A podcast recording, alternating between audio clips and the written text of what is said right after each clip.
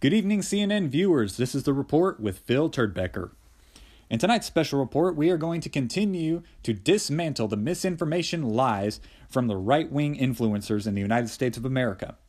Tonight, is the White House funding and distributing crack pipes? Just last week, a report was made by the Washington Free Beacon looking into why $29 million was used to purchase smoking kits and supplies.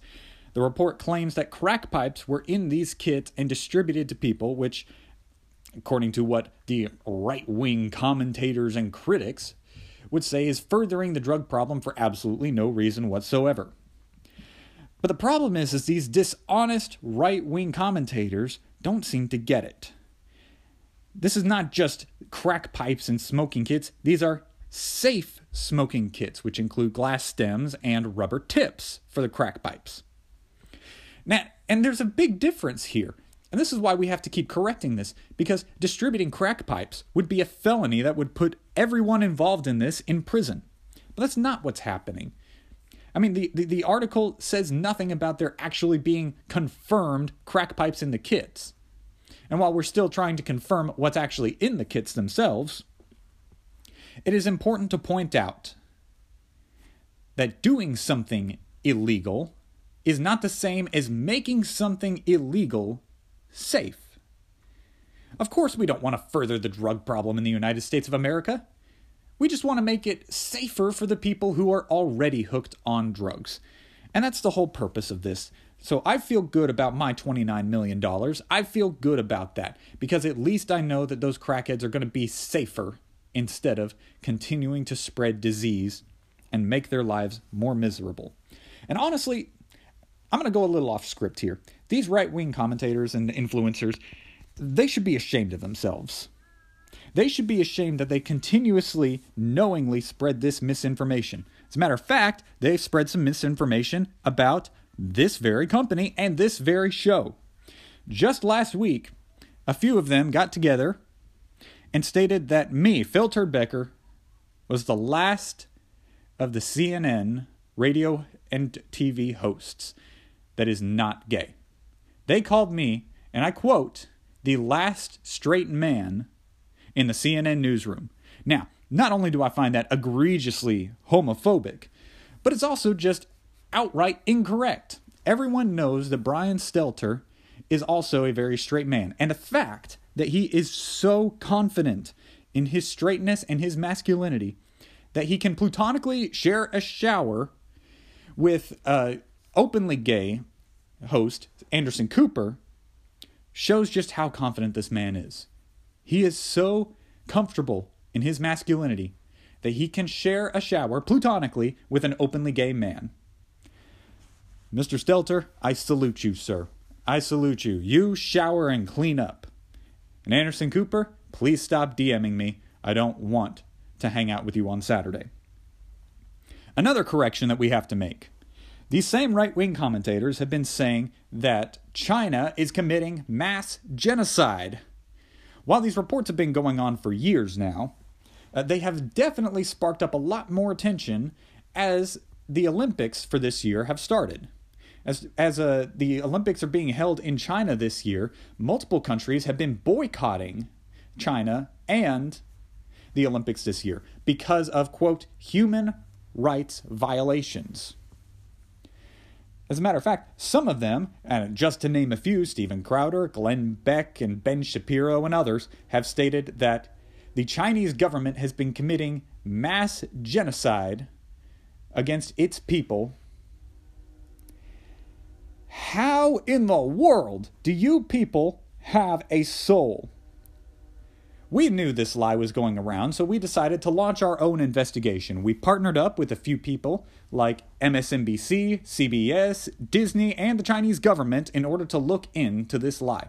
And the report that we got back from the Chinese government is that all of these people that these right wing commentators are saying died, turns out that they all died of natural causes. Huh. Who would have guessed? Listed amongst these natural causes were things such as starvation and bullet holes. I mean, people are going to die, going to die. Whether they die by starvation or bullet holes, that's not ours to say. But the Chinese government was very, very confident in telling us there is absolutely no genocide going on, and people are just leaving the Muslim Brotherhood. There is no reason to look into these camps. Camps. Why is there an asterisk there? Any, anybody? All right, we'll, we'll get into that report later. However, there is one thing that we can all come together on. Podcasting host One Out of One has come back from his deceased state and challenged Mitt Romney. Mitt Romney, of all people, of all Republicans, I have to say I like Mitt Romney the best, and we here at CNN, we're, we've been fans of Mitt Romney for the past couple of years. But podcast host One Out of One has returned from the dead to challenge Mitt Romney, and I quote his tweet we know how much you value honesty, so we are excited to hear your announcement soon that you're not actually a Republican. We anxiously await this historic moment. And I think I can voice my support along with him. That is one thing that we can all get behind Mitt Romney admitting that he's not actually a Republican. That is all for today's report. I am Phil Turdbecker, and I will see you next week.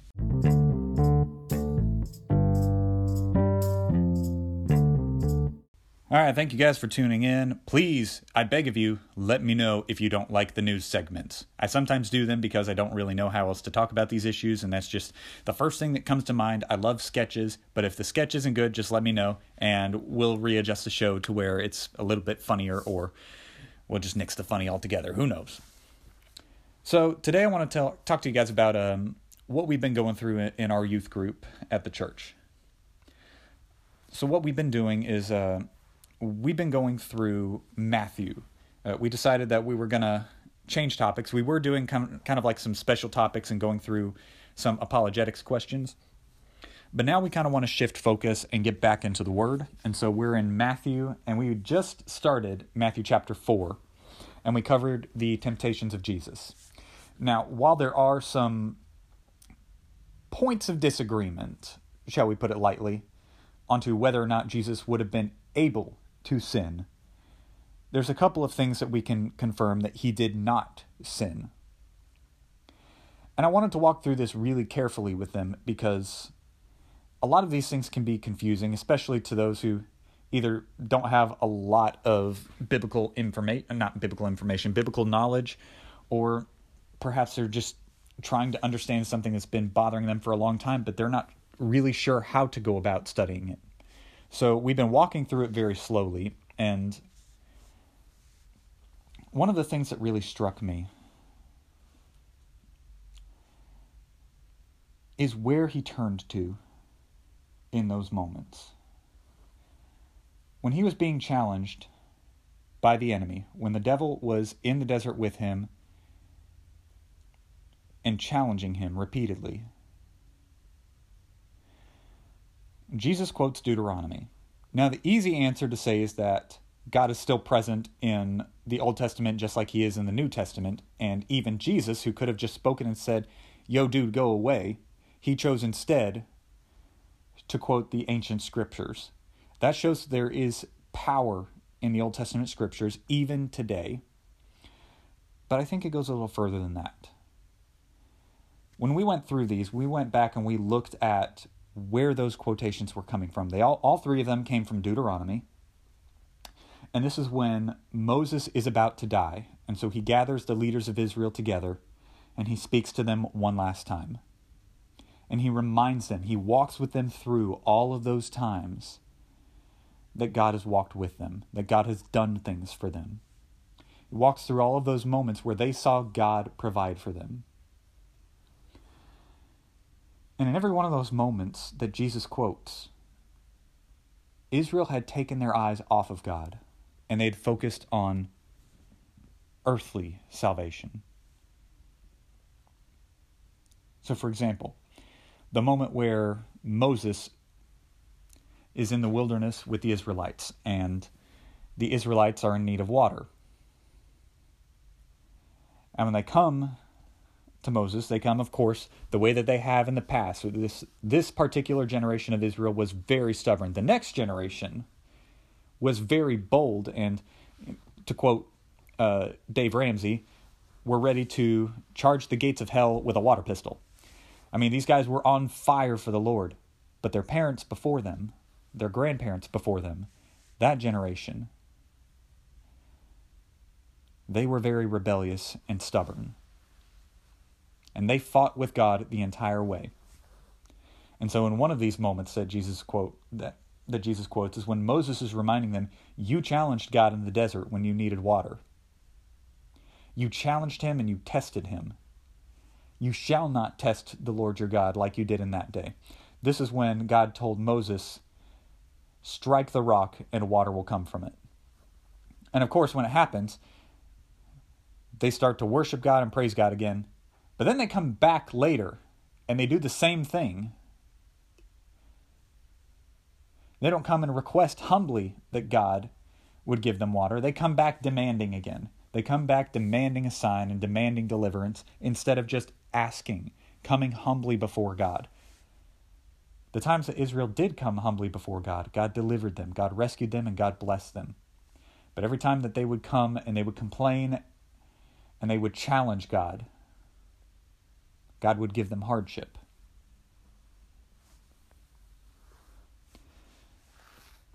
Every one of those moments that Jesus quoted, men shall not live off of bread alone. Here he was speaking about the manna that came from heaven. And he reminded them yes, God provided you manna or the bread so that you could eat in the wilderness.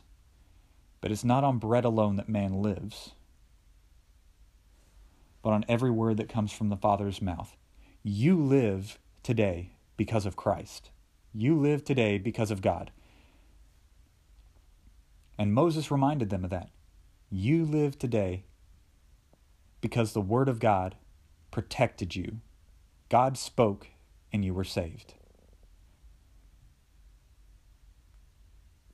You shall worship the Lord your God and serve him only. Right after, right after Israel is protected and saved from the Israelite army, Moses goes up the mountain to speak with God.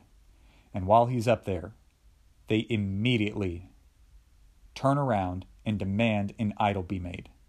They had just watched a giant body of water get split in two and instead they chose to turn around, forgetting what they had seen, and to worship a false god.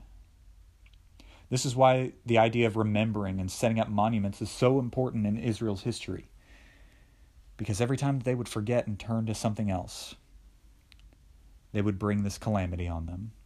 They, every time that they turned around and broke the covenant that God made with them, God brought swift and fierce punishment to them to bring them back. All three of those moments that Jesus quoted in the wilderness Man does not live on bread alone, but every word that comes out of the Father's mouth. You shall not test the Lord your God.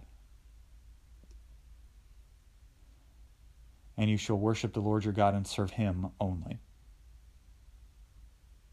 All three of those moments was God reminding Israel stay focused on me.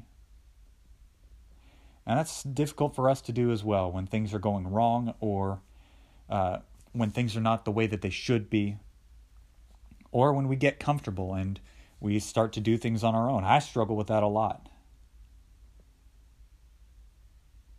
We take our eyes off of what God has already done. But God has done so much good in our lives. We should be turning around and running to Him every time. And I've quoted this one before, but it's one of my favorite verses in the Bible, Proverbs 18:10. The name of the Lord is a strong tower. The righteous run to it and are safe. And I believe I've said it before. You know the righteous by who they run to, because the righteous run to God. And because the righteous run to God, the Lord keeps them safe.